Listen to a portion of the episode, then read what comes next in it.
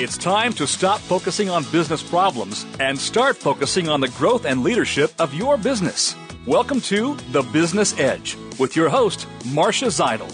Learn to create a growth agenda to get your business on the right track and keep it there. Rev up your growth engine with exceptional talent and develop the right kind of leadership to move it forward fast. Now, here is Marcia Zidle.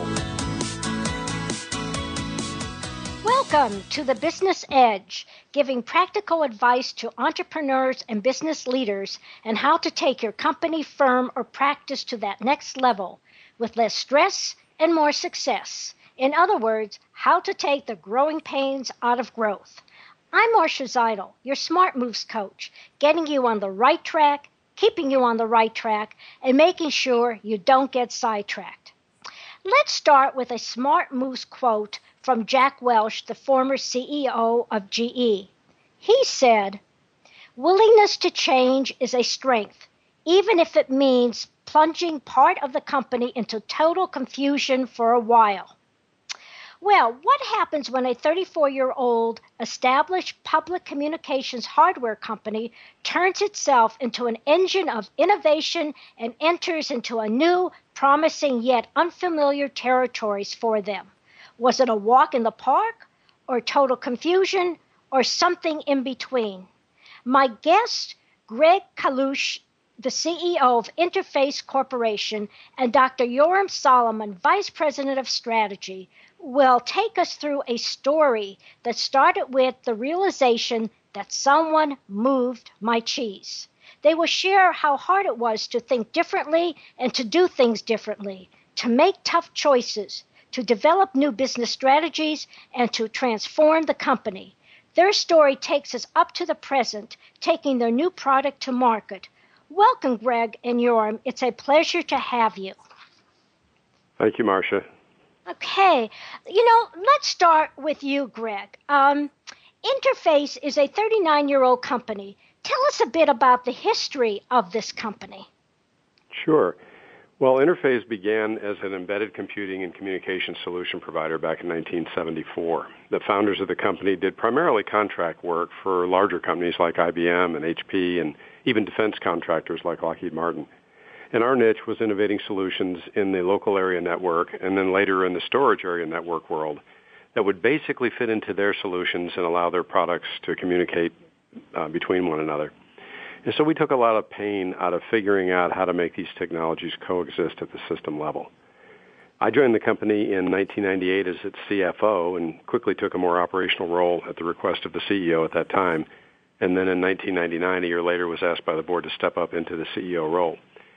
One of the first trends I noticed uh, in both those roles was that the primary product line of the enterprise computing market was rapidly getting commoditized as mm-hmm. a result of standards and um, that were emerging in this space. And also the large semiconductor companies that frankly were our suppliers were integrating many of the value propositions that we offered at the board level down into the chip level, which reduced their cost and uh, unfortunately at the same time removed our value from the equation. So we began expanding into and transitioning into the telecommunications market in around 1999, and by 2002, we were one of the market's large to the largest equipment providers in the market. And by 0203, we had uh, secured ourselves about a 40% market share in a brand new market. So we transitioned out of enterprise computing and into telecom. Um, and so obviously we had to match the uh, resources and skill sets to uh, to the telecom market, which meant you know a fair, fair amount of transition within the company. Right, and so what I understand is um, you needed to change. Um, and what was wrong with the old Interphase? What were some of the things that needed that required change? I think you talked a bit about it, but can you amplify it just a bit? Yeah, in the uh, in the first change, we saw our uh, market growth being challenged by commoditization and standardization. Mm-hmm. And about seven years into the transition into telecom, we started to see the same type of thing happen. I guess if you're in any place in, tele- in uh, technology long enough, it starts to catch up with you. Because in the first several years, we became the trusted partner, and as I said before, enjoyed about a 40% market share and, and good profits and, and good return on investments from our investments in the telecommunications space. But after several years, along about 2003, 4, 5, we started to see consolidation go on in that industry. Mm-hmm. And we saw that our customers were actually being challenged by China Inc. and also our products were being challenged by new technologies like Ethernet, which tended to level the playing field and take a lot of profit uh, and, and take a lot of uh, price uh, pressure onto our uh, onto our products. So, you know, we saw that that this trend was happening over and over again in the embedded world, and frankly, stepped back, looked at it, and decided we need to really fundamentally change the approach that the company was going to take to the market, and also which markets and what market position we were going to take. So, really, th- this is a lesson for all companies, not just in technology, which is if, as you see trends which is impacting your business, um, that you need to take heed of it sooner than later. And I think that's what, you know, that leads us to my next question, which is um, how did you decide that you needed a VP of strategy from the outside, Greg? Well, you know, the interesting thing is we have the responsibility to our employees, our shareholders, to reposition the company. And one of the challenges that I had is after being here for a length of time, I was kind of contaminated into the embedded computing thing, you know, way of looking at things. Um, and so was the team. I mean, the people that I had in in the uh, enterprise uh, success era, um, some of them made the transition into telecom, some didn't. When we went into telecom, I hired primarily leaders and and a team that was very focused and skilled in telecommunication offerings. But when you tell them and, and hold a strategy session and say, look, we got to look outside this market, you know, they, they really struggled with that. They, they didn't have the context outside the market. So it, it was really difficult for us to back up and see ourselves differently and to potentialize ourselves outside of the market because, frankly, everybody was from within that market. Right. And so, um, so at this point, you decided to uh, hire a VP of strategy. Um, how did the board react to this? Uh, were they supportive, or were there roadblocks, or whatever? Well, you know, to be honest, the board, uh, as we struggled to come up with new ideas, I think the board began to get a little concerned and frustrated because, you know, they sensed the issue. They they sensed that, you know, we were a bunch of telecom guys trying to figure out what we would do if we weren't in telecom. And so they were very supportive. As a matter of fact, they were encouraging me to get help. Uh, and frankly, the only reason I, I resisted the urge to go out, we had actually tried to do it several years earlier, and finding just the right person, I, I felt was a needle in a haystack exercise because uh, this is a very unique breed. Uh, and in my opinion, the challenge was finding just the right person. Um, and I thought it was going to be a difficult search. And, and um, it turned out that uh, it was not as difficult as I thought but it still is a one in a million type of, uh, of position, I think. Okay, now let's um, move on to Yoram. Um, you're hired as the VP of Strategy. Uh, this is a, a, company that needs to um, change, uh, change probably fast. Uh, there may be some resistance. Um, so, uh, what were your first 18 months like? Well, you know, when I worked in Silicon Valley, I remember one of the CEOs I worked for uh, asked, uh, "How do you recognize the pioneers?" And and I didn't know the answer. He said, "Because they're the ones with the arrows in their backs." and uh, so I, I was always in a position like that whatever company I was with, whether it was PCTEL or it was Texas Instruments. So so I wasn't it wasn't a shock to me that, that, I'm joining a company that's at that time 34 years old, public, uh, has th- this domain skill and, and, and very specific market, and, and we're going to need to turn.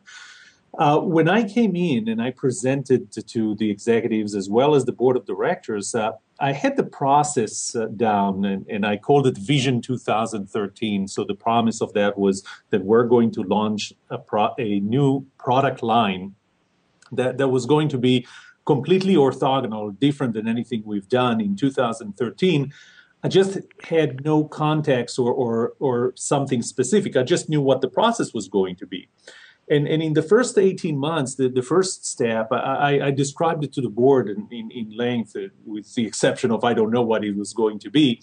But the first part was uh, really to know who we are as a company. And one of the interesting things, I think, the first two months was the realization that the company was building products that were so specific to specific customers that it was really a service company more than a product company, which was kind of hard to to accept because uh, we have our own manufacturing facility down in Carrollton here in Texas, uh, and so it's it's a company that has production facilities, yet it is a service company. And I think that that realization helped later, and I'm sure we're going to get there. Uh, but then it was, uh, I realized that we need to take the executive team offsite, away from the business, no computers, no cell phones, uh, and start asking some very tough questions. And, and we did that in, um, I think it was August of the, the following year. So it was less than a year that I've been with the company and we went off to Rough Creek Lodge, uh, about two hours away. I had very strict rules on on engagement in that process, but um, we we came up with some answers and, and directions. Most most important, we came up with directions. And so, um, so you had so you took uh, the team. Um, you asked some very difficult questions. You got some answers. Um, and now let's uh, move back to Greg. Uh, how did you feel during that event? Because I would imagine there was possibly confusion, possibly um, misunderstandings, possibly why we're doing this. Um, so, what what was your take on the event? Well, you know, first and foremost, I was hopeful. Okay. You know, it, let, let's let me set the the stage. I had been seeing this compression, this consolidation, this trend of our customers struggling, and and when your customers struggle, by def- by extension, you're going to struggle. And and I I have I I kind of observed all of this going on for several years, um, and and had attempted to hold sessions like this both both in the company as well as outside the company, and frankly, I had struggled with it because um, perhaps we didn't we didn't uh, uh, embrace some of the tougher questions that uh, that Yoram forced the issue on. Uh, but my my dream coming out of this is that I would have a executive team that believed that a transition was necessary mm-hmm. and would be of one mind about it. Mm-hmm. Um, so was it scary? Yeah, it was a bit scary. Um, but frankly, uh, the in my opinion, the greater fear would have been staying where we were, and I, I needed to get them on the same page that I was on and and I felt as though we did that. And you were you talked about some tough questions. Uh, could you give some ex- examples of those tough questions? Yes, uh, the the first question was. You know, it, it's easier to start with this. Uh, what do you like about the company? And th- there are a mm-hmm. lot of things to like about the company, and and so we listed those out. But it was really a setup for the second question, which is what do you not like about the company? Mm-hmm. And then, then it followed with uh, what do you like and not like about your position in the value chain? Um, what do you like and not like about the market that we're in? All those questions we needed to ask uh, to get to the point of uh, knowing what we want to change. So if we know what we don't like, we know how we would like to, that to be instead. And, and I can elaborate on that more. Yeah, why don't you? We have about a, a couple minutes before our first break. Um, what, elaborate on that, and maybe what were some of the answers to the questions, briefly. So, so one of the, one of the things, if uh, if I look at what we like, for example, about uh, or what we did we not like about our place in the value chain. We were a little too far from where customers could appreciate what we do. The funny thing is that there is a very high probability that if you're using a telephone line or, or a cell phone, you are going somewhere along the line through an Interphase product. But people don't know that, and as, as a result, the end user does not appreciate the value that Interphase brings, and that puts us kind of in a um, you know, Greg uh, was very generous by he says uh, when he said that uh, we are helpful to our customers, but but really our customers treated us like uh, just just a provider, any provider, mm-hmm. whereas we would like to have been treated, and that's what we're doing with the new products, as someone who brings the core value to the product. Okay, and um, you know, Greg. Um, you know these tough questions uh, led to some answers, but also some uh, choices. Uh, some important choices that you had to make. Can you talk a little bit about that as well? Uh, sure. Uh, w- one of the things that we that Yoram was very uh, careful to do when we finished up this, I would call it a somewhat grueling three day, because we, we started very early in the morning and went till very early in the morning. Uh, but what he was careful to do is to put a plan in place with each of us to make certain that we all knew precisely what we needed to do when we got back to the company. Otherwise, these events, the value is quickly dissipated when you get back into the day-to-day operations. And that translated into uh, several action plans, one of which was to refocus and restructure the organization and the measurement system associated with the, uh, the priorities that we established at that session so that we wouldn't lose track of the progress we're making towards not only the goals to manage forward, but also the goals to manage the existing business.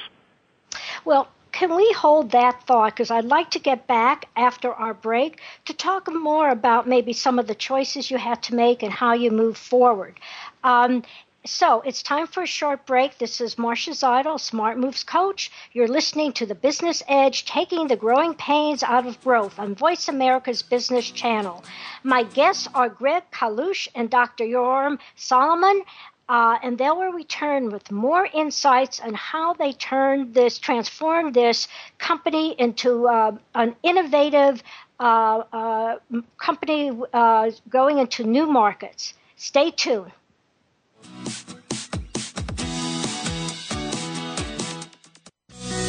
Be sure to friend us on Facebook. You can do it right now. Visit facebook.com forward slash voice America or search for us at keyword voice America. There's a saying if you do what you've always done, you'll get what you've always gotten.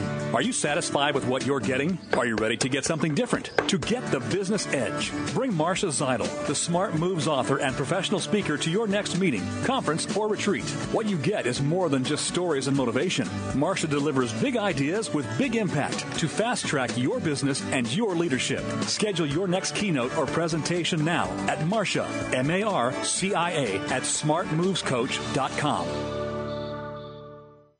Where will your business be five years from now? Will you be soaring or just getting by?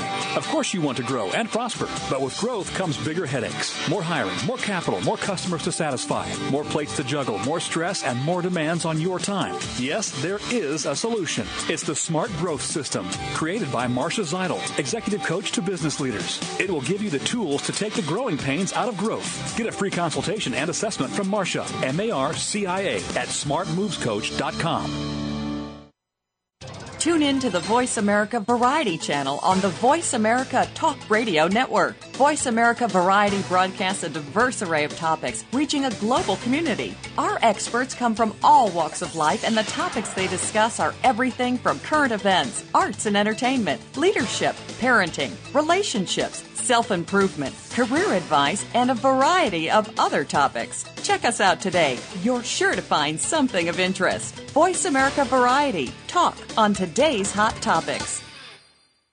The business community's first choice in Internet Talk Radio. Voice America Business Network.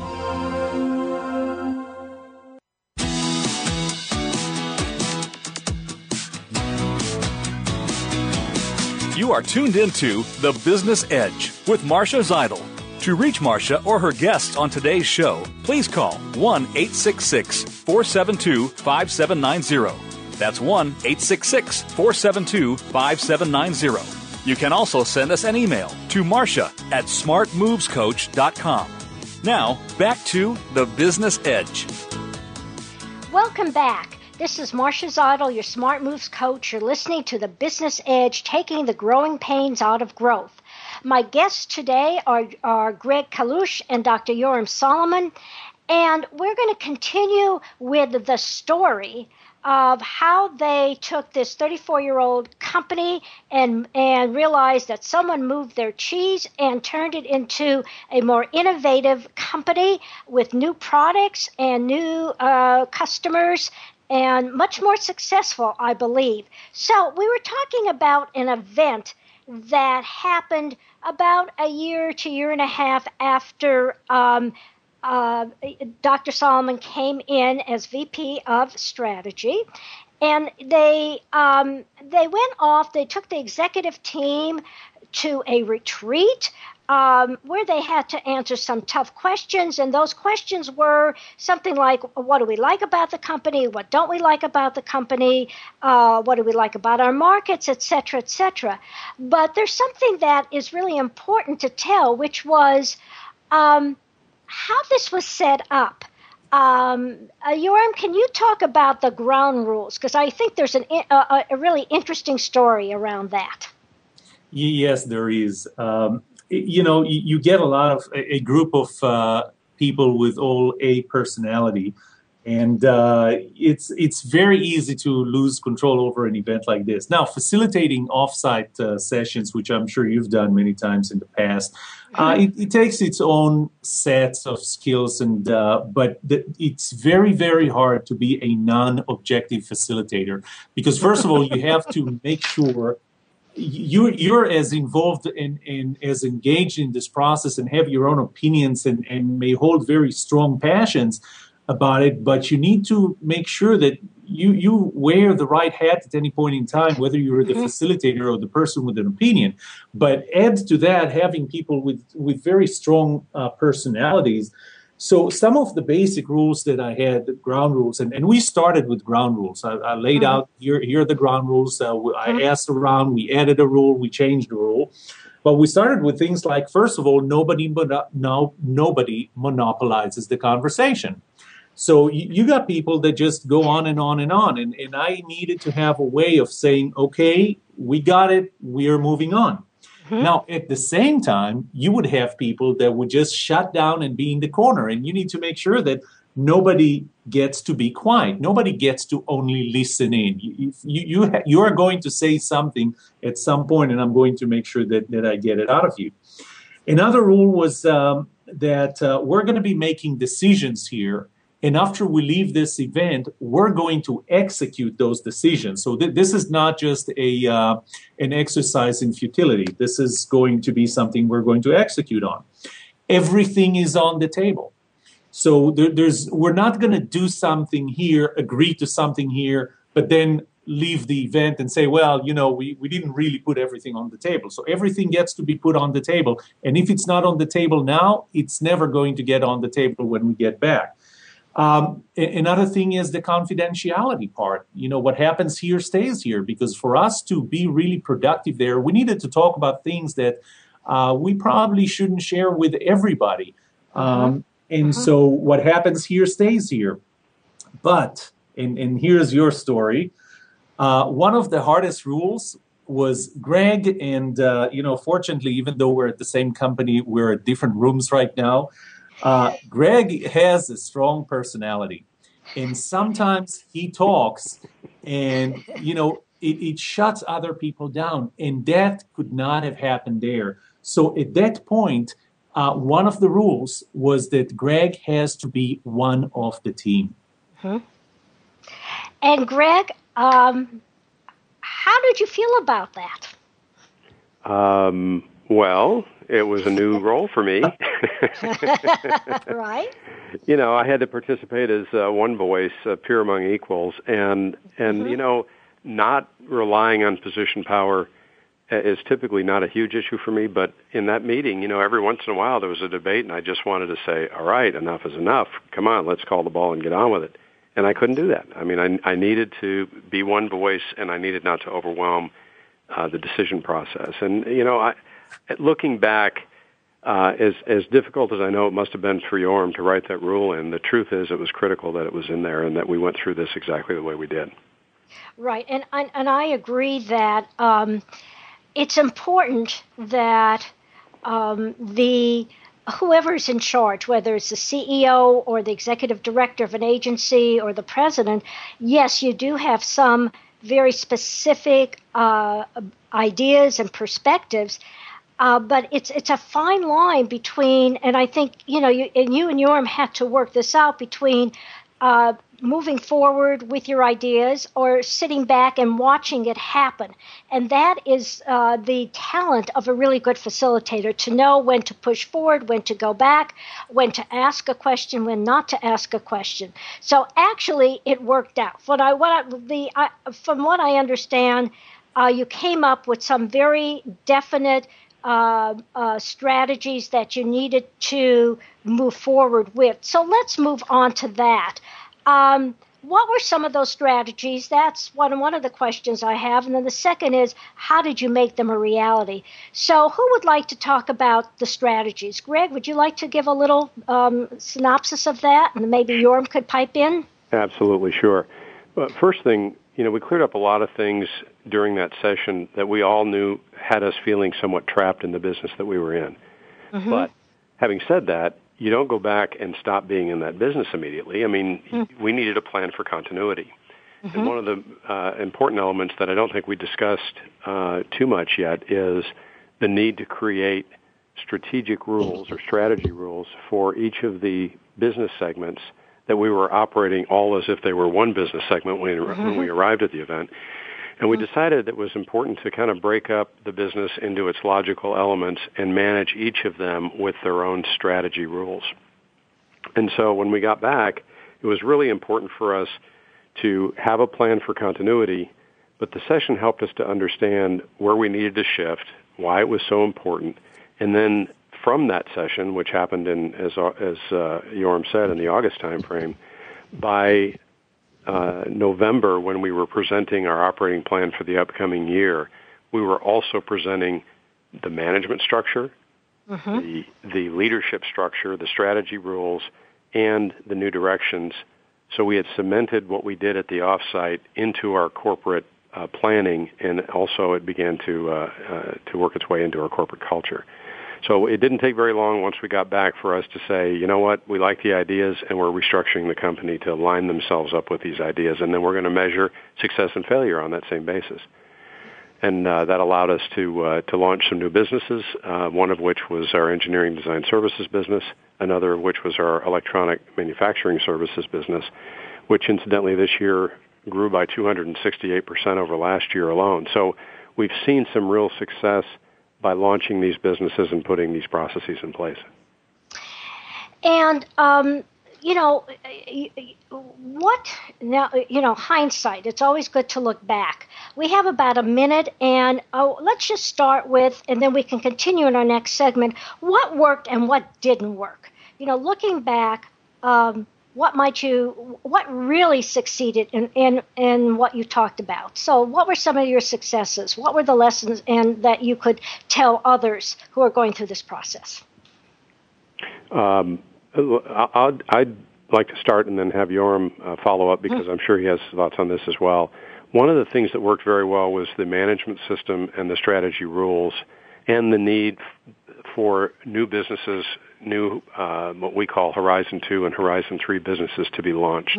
Mm-hmm. And so it, it put a very specific set of goals in place to keep us on track for doing each of those things in a timely and meaningful way. And then having a measurement system that helped us to do it. It also helped us to, you know, shut things down that we started that weren't working out that well without dragging them along for, for too long a period of time. Yoram, did well, you have any thoughts? Actually, Yoram, can you hold that thought because we are going to uh, go for another break, and then we come back um, Yoram is going to talk about, uh, you know, the successes, what worked, and also what didn't work. And, and one of the key things that I got from what you just told us, Greg, is that sometimes you have to let go of certain, either certain businesses, certain products, certain ways of doing things in order to move forward. So, uh, listeners, we're taking a quick break. When we come back, we're going to hear more about the success and failures of transforming a company. Stay tuned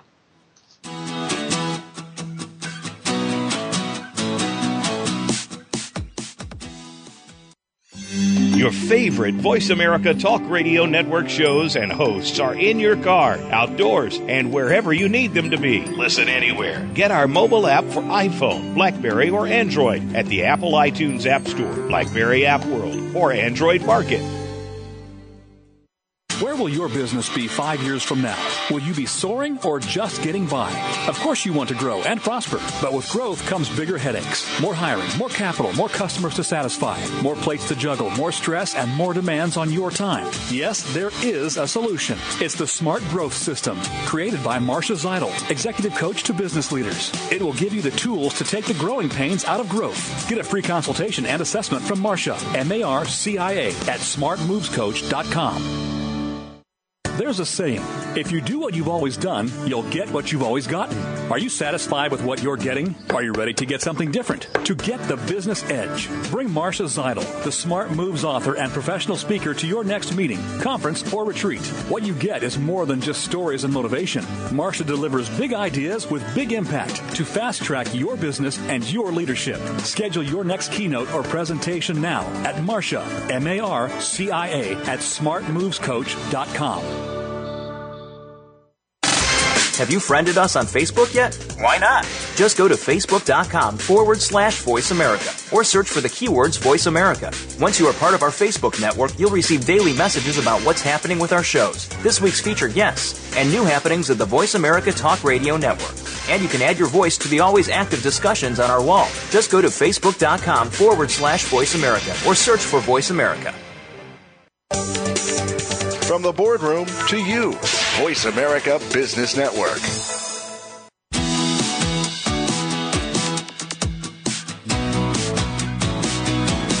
You are tuned into The Business Edge with Marcia Zidle. To reach Marcia or her guests on today's show, please call 1 866 472 5790. That's 1 866 472 5790. You can also send us an email to Marcia at smartmovescoach.com. Now, back to the Business Edge. Welcome back. This is Marcia Zidle, your Smart Moves coach. You're listening to the Business Edge, taking the growing pains out of growth. My guests today are Greg Kalush and Dr. Yoram Solomon, um, and they are talking about uh, the transition of a company who realized that they had to they had to change. There was no question. Someone moved their cheese, and they had to change, and they had to look at what they were doing and how they might do it differently, including new product lines. And so, just to uh, they had a retreat of their executive team, and several uh, strategies came out of that, and that they were making. Then they had to turn those strategies into day to day reality. And Yoram, we're going to just start with you and determine, you know, uh, of those, what worked and what didn't work. What was your take? Rick talked about some of the things. Uh, what else can you add to that? Well, I think that uh, the, the, strategy as a strategy did work with the different elements.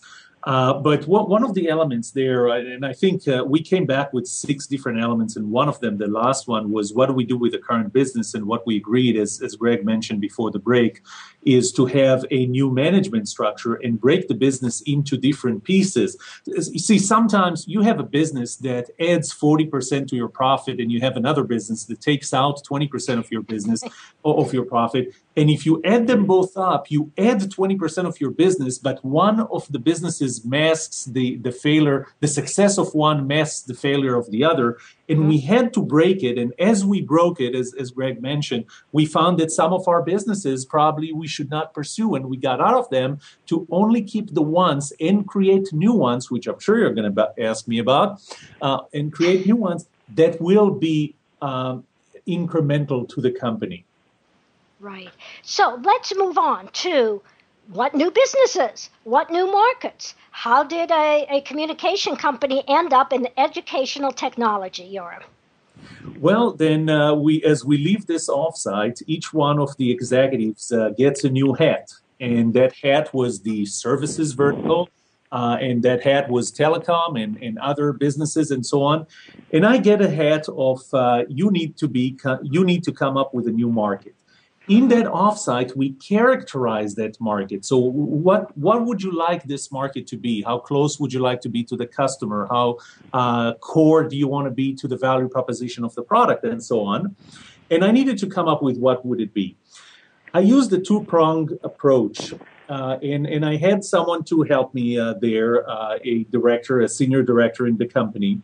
And uh, we set we split the work where I looked at different technologies.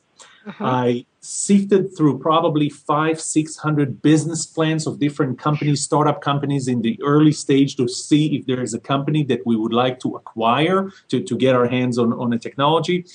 And uh, he had the job of uh, coming up with uh, a top down segmentation of the 1.4 trillion dollar electronics industry because we knew that we're going to stay in electronics. That's one thing that came out of that offsite is whatever it is it is going to stay in the electronics industry. We're not going to move into something else. We're not going to move into transportation all of a sudden.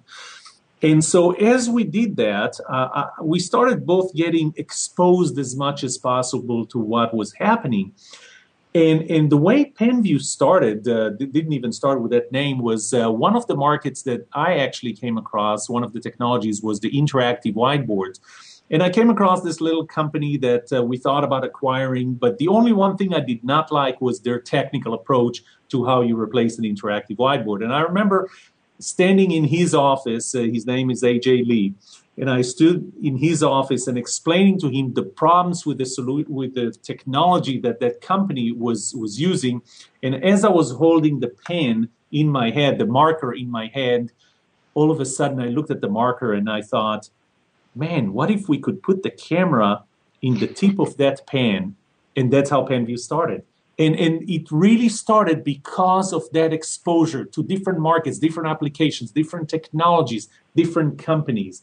And then uh, the next thing was uh, I had an idea and I started uh, writing patents. I developed a business plan. And a week before our board meeting on July 21st, 2010, I sat with Greg at the boardroom and I showed him a business plan. And we're going to go to Greg in a minute in terms of how did you feel when you saw the plan. But I wanted to just add something to this wonderful story of how PenVeu got started, which is um, it's innovation. And innovation happens because you bring people or, or people, ideas, um, uh, together, and you have to look beyond where you're at. You have to look at other, as you said, you looked at 500 business plans. And so, you know, um, I would love to have a show on innovation because I think this is this is a wonderful story. But we're going to have to hold on that and move to Greg because you, you know, um, brought you a business plan. What did you think of it? well, uh, first of all, it was a very complete plan. It was well written. But my first impression was this is too good to be true and frankly, I worried about what we didn't know enough about the market mm-hmm. to mm-hmm. be able to sidestep the tripwires and landmines that some of the incumbents must have already known about. And I really struggled with looking at this with a fresh set of eyes and not looking at it through a set of uh, embedded systems glasses, if you know what I mean. Mm-hmm. But eventually we talked about it, and uh, you know, I, I realized myself I had to keep reminding myself we were looking for expansion outside of our traditional markets and I had to kick myself out of the cage that you know so often we all put ourselves in voluntarily. And um, once I saw that, I, I began to to get a sense of how we could morph into this market. And you know, frankly, Yoram's passion and enthusiasm toward this uh, certainly helped to open my eyes to the fact that this could be something very big for our company. I just want to follow up with because I think this is important for every business owner who is who has to, and anyone who has to change. You said you um, had to get, you know, you had to get outside the traditional market, and you had to kick yourself out of the cave, if I'm quoting you correctly. Mm-hmm. Um, a, from a personal point of view, just out of curiosity, how did you do that? How did you make yourself kick your? How did you get out of that cave? And what, what insights might you have to others who are dealing with it? It, it required um, it, first of all, I, I did not want to have any debates with Yoram about it because the last thing I wanted to do was cold, uh, throw cold water on him over this because he was very passionate about it. But I did need to find, you know, a uh, sounding board, somebody who uh, has been through the wars themselves, to debate with them about this, the merits and the and the risks. And I did. I, I, I certainly did with our CFO, and I did with other CEOs that are friends of mine and they kept reminding me that look, this is you got what you asked for. Why are you fighting this so much? You know? and you know, I came to realize that it was very hard to let go of of the traditional ways of doing things, but it was absolutely essential to do that. And uh, once once I got through that that internal trauma in my own mind and heart, uh, mm-hmm. I jumped on board. And, and frankly, Yoram and I, I think, have been working very effectively together to try and get this implemented. You, you, know, two key points from what you said, um, I think our listeners will uh, appreciate. One is that when you have some hard decisions, you need to get a sounding board from people uh, outside your company or people you trust. So I, I, I, assume that's what you did. You know, you, you found other CEOs and you trusted their judgment and you use them as a sounding board. And then the other thing you said, which is so important, is sometimes. Um, you know, it's the idea. Uh, don't ask for you ask for something and and you and be aware that you may get an answer you may not like and I think that's sort of what you had to you were dealing with or maybe not like but certainly had to really think about it. I, I um, had to digest it, no doubt. You had to digest it, no doubt, um, and you had to go through that internal trauma and that internal dialogue. So that's great, great, great stuff. Um, um so what's next? Uh, Greg, you're launching a product. So we have uh, several minutes. Um, tell me briefly about um, uh, either you or Yoram. You're launching the product in the second generation, okay? Well, so talk about launching, I assume, PenVeu. Pen, PenVeu's launch has been uh, in the planning stages and, and in the preparation preparation stages for, for several quarters. Um, frankly, for, for a little over a year. And uh, so we've got all of the the uh, channels, the uh, avenues to market, the pricing structure, the warranty structure, just just about everything you could think of, pretty well thought through at this point. We're just waiting for the final touches uh, to get implemented in the technology itself. So it'll be all hands on deck for us to launch this product. That'll be uh, the operational role that that uh, the VP of Sales, Yoram, and I will be probably you know almost undivided attention. And then and then Yoram will be working on uh, phase two and also additional technologies to, to add into the sausage grinder here in, in the in the coming year. And um, if you had that you know crystal ball, and we have about two minutes, mm-hmm. uh, what's the next big thing? And either one of you, Yoram, would you like to talk about? And you know, because you're the strategist, what's the next big thing? So uh, actually, there's there's more uh, Greg mentioned it briefly. there's a lot to be done with launching the current product, launching okay. Pen. Mm-hmm. Uh, and now my hat starts changing again. Uh, on one hand, uh, it's the definition of the second generation. And uh, mm-hmm. on that, I'm, I'm simply uh, taking a book off the Apple uh, playbook, a page of the Apple playbook. And that is our second generation is going to have some very exciting features PenVeu 1 is very exciting by itself. A year into this product, rather than saying, okay, we're going to start selling them cheaper, we're actually going to offer PenVeu 2 with cooler features, mm-hmm. things that would be more mm-hmm. effective and more important a year and a half or a year from now. So you, you got to think that, that PenVeu 1 is, is a great product for today and, and a few years to come. But then you need to keep thinking about what the next thing is for PenVeu, so PenVeu 2 and PenVeu 3 and beyond. So that's one of the hats that I'm wearing.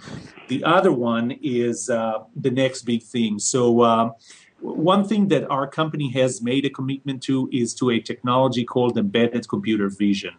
That is one of the fastest, uh, most exciting parts of technology where computers understand what they see and they act on them. It exists in PenVeu.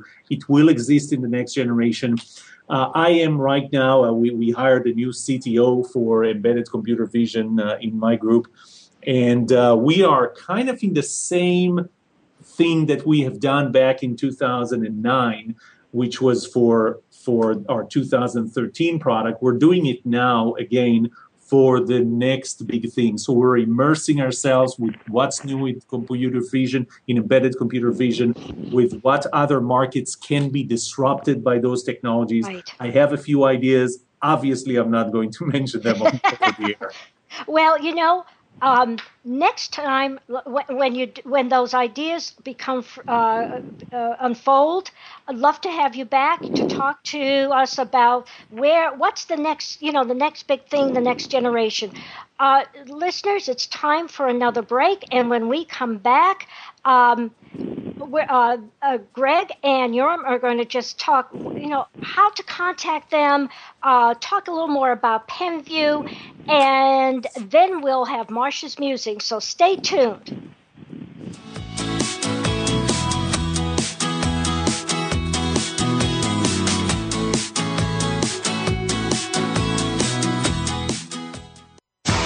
Find out which guests are being featured this week. Read our network press releases and read the blog posts from your favorite hosts. Go to iradioblog.com today, powered by the Voice America Talk Radio Network. Where will your business be five years from now? Will you be soaring or just getting by? Of course, you want to grow and prosper, but with growth comes bigger headaches, more hiring, more capital, more customers to satisfy, more plates to juggle, more stress, and more demands on your time. Yes, there is a solution. It's the Smart Growth System, created by Marcia Zidle, executive coach to business leaders. It will give you the tools to take the growing pains out of growth. Get a free consultation and assessment from Marcia, M A R C I A, at smartmovescoach.com. There's a saying if you do what you've always done, you'll get what you've always gotten. Are you satisfied with what you're getting? Are you ready to get something different? To get the business edge, bring Marcia Zidle, the Smart Moves author and professional speaker, to your next meeting, conference, or retreat. What you get is more than just stories and motivation. Marcia delivers big ideas with big impact to fast track your business and your leadership. Schedule your next keynote or presentation now at Marcia, M A R C I A, at smartmovescoach.com. Tune in to the Voice America Variety channel on the Voice America Talk Radio Network. Voice America Variety broadcasts a diverse array of topics, reaching a global community. Our experts come from all walks of life, and the topics they discuss are everything from current events, arts and entertainment, leadership, parenting, relationships, self improvement, career advice, and a variety of other topics. Check us out today. You're sure to find something of interest. Voice America Variety. Talk on today's hot topics. When it comes to business, you'll find the experts here. Voice America Business Network.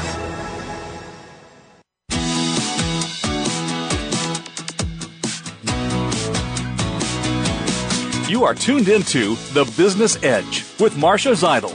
To reach Marcia or her guests on today's show, please call 1 866 472 5790. That's 1 866 472 5790. You can also send us an email to Marcia at smartmovescoach.com. Now, back to The Business Edge.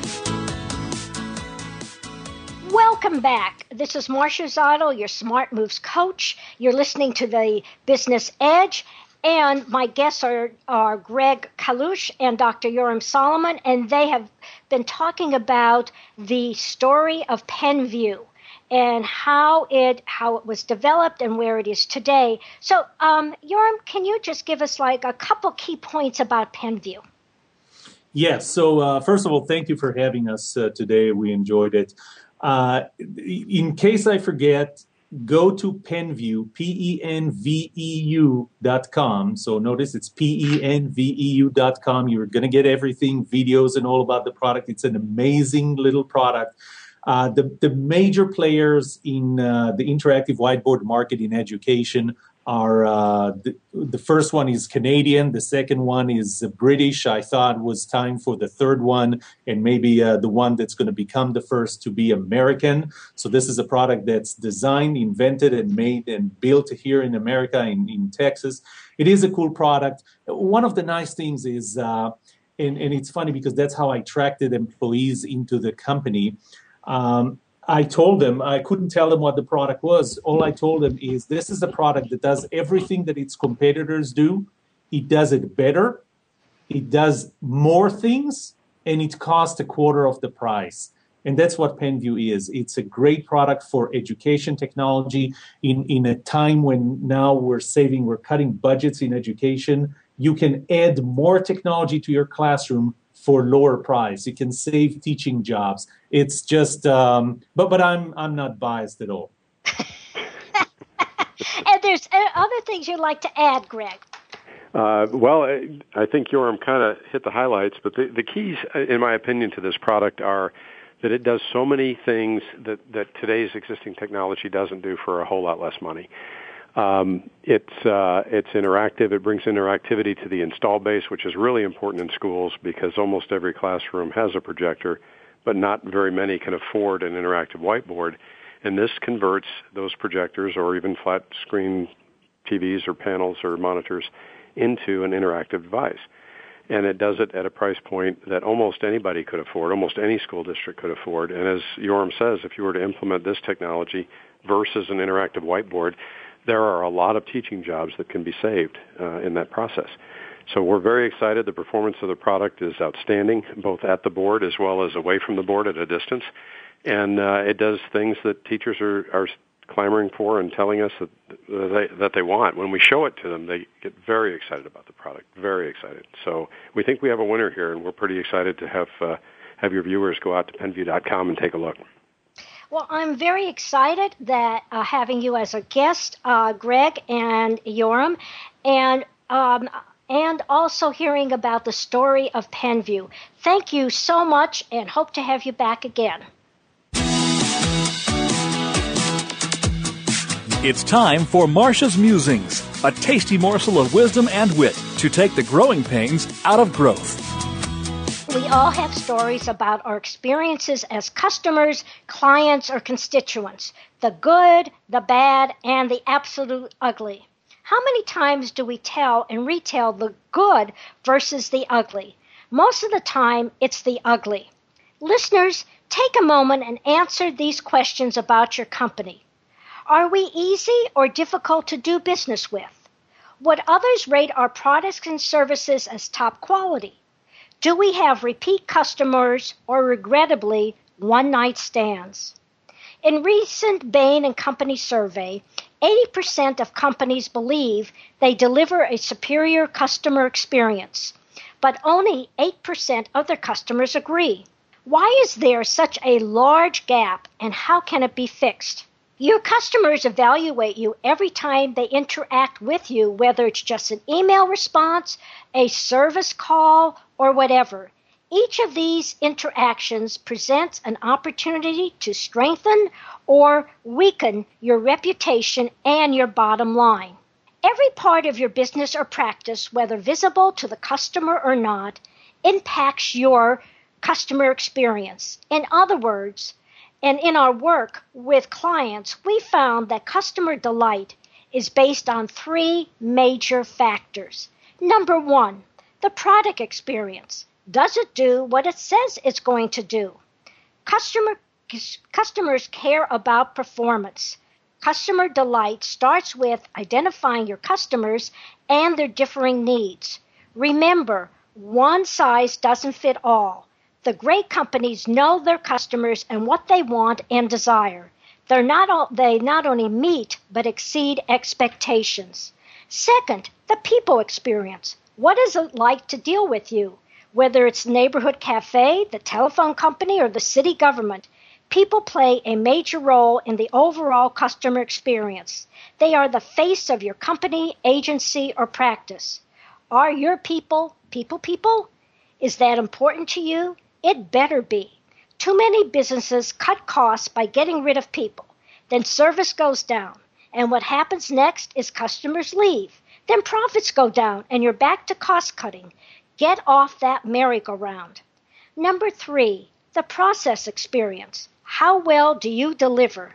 No matter how good your product or service is, your customer will rate its quality and their satisfaction based on how you handle their requests, how you resolve their problems, and how quickly and accurately you respond to them. Do they have to contact you several times to get a refund or change in their billing address or whatever?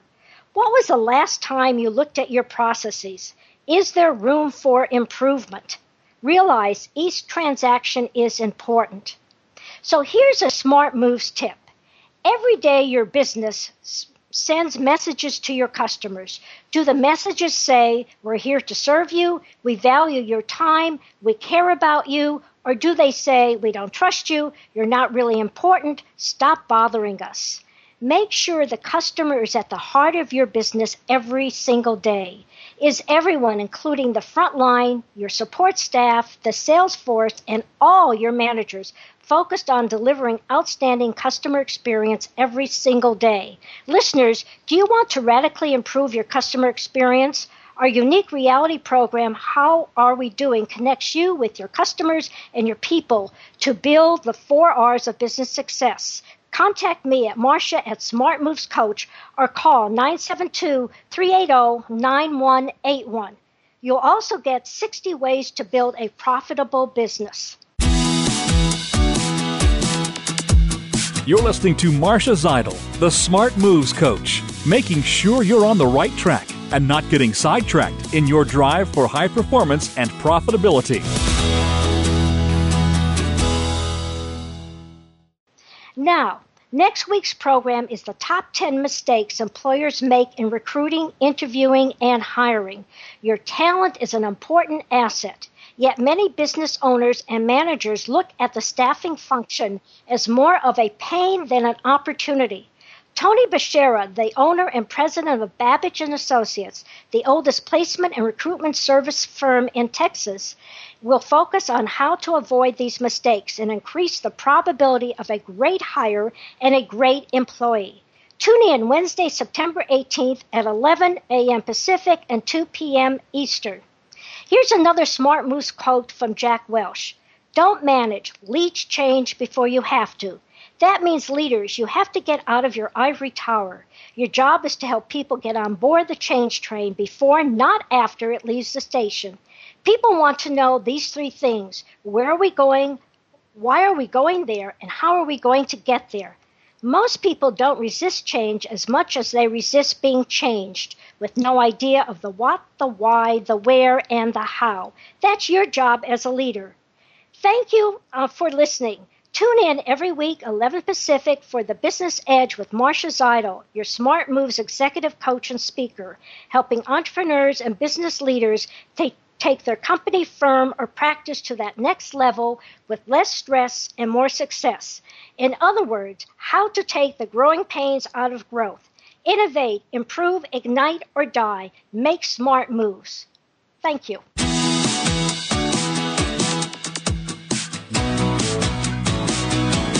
You've been listening to The Business Edge with Marcia Zidle. Please join us again next Wednesday at 11 a.m. Pacific Time, 2 p.m. Eastern Time on the Voice America Business Channel and enjoy taking your business to the next level.